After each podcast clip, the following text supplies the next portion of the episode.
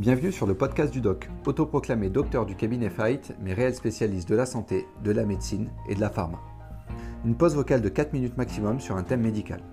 Faites couler votre café ou infusez votre thé détox citron pressé bio-camomille et on y va.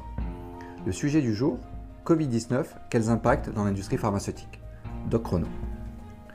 Bon nombre de secteurs et de domaines ont été fortement touchés par la pandémie liée au Covid-19 et au confinement qui s'en est suivi. Cela n'a toutefois pas été le cas, semble-t-il, pour les acteurs de l'industrie pharmaceutique qui ont enregistré une importante hausse de leurs résultats au premier trimestre 2020. Leur activité étant bien entendu sur le front durant cette crise sanitaire, comme l'ont été devant eux nos personnels soignants.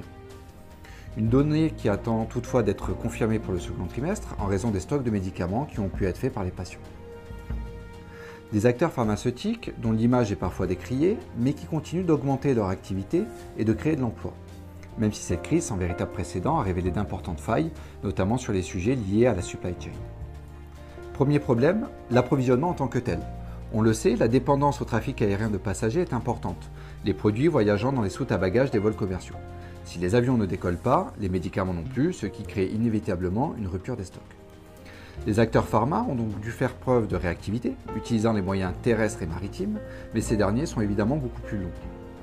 Dans la même idée, la Commission européenne, par la voix de sa présidente, Ursula von der Leyen, a présenté de nouvelles lignes directrices visant à maintenir les flux de transport essentiels, dont les médicaments font partie. Deuxième problème, la production. Là où l'approvisionnement est dépendant des avions, la production est dépendante de certains pays d'Asie, la Chine et l'Inde en premier lieu. Quand on sait qu'environ 70% de la production de médicaments est réalisée dans ces deux pays, on comprend rapidement que l'arrêt des usines dans ces mêmes pays a eu un impact lourd. Le sujet de la relocalisation des usines de production en France revient donc sur la table et devient un véritable défi pour les acteurs de l'industrie pharma. Autre défi, et non des moindres, la course à la recherche d'un traitement et d'un vaccin contre le Covid-19 qui a amené une refonte globale de la réglementation pharmaceutique pour faire plus de tests et les faire plus rapidement. On pense notamment à l'accélération des systèmes d'approbation réglementaire qui va complètement dans ce sens.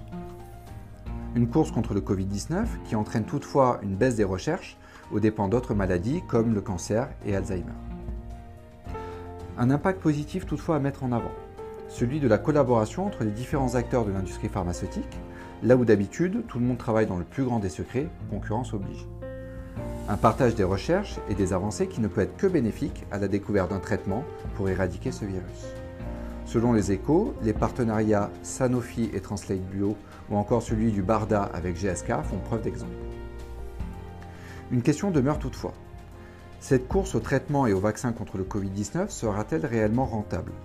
Bien malin est celui qui pourra répondre avec certitude tant les doutes sur le retour d'une vague pandémique existent. Une course où l'on aimerait voir la recherche réussir avec succès, ce qui permettrait aux acteurs de l'industrie pharmaceutique de gagner des points précieux face à l'opinion publique d'une part, et de grandement nous rassurer sur le plan médical d'autre part. Le podcast du doc est maintenant terminé, mais si vous voulez qu'on continue d'en discuter, contactez-moi. On échange à votre convenance, sans carte vitale, mais avec expertise médicale. A très vite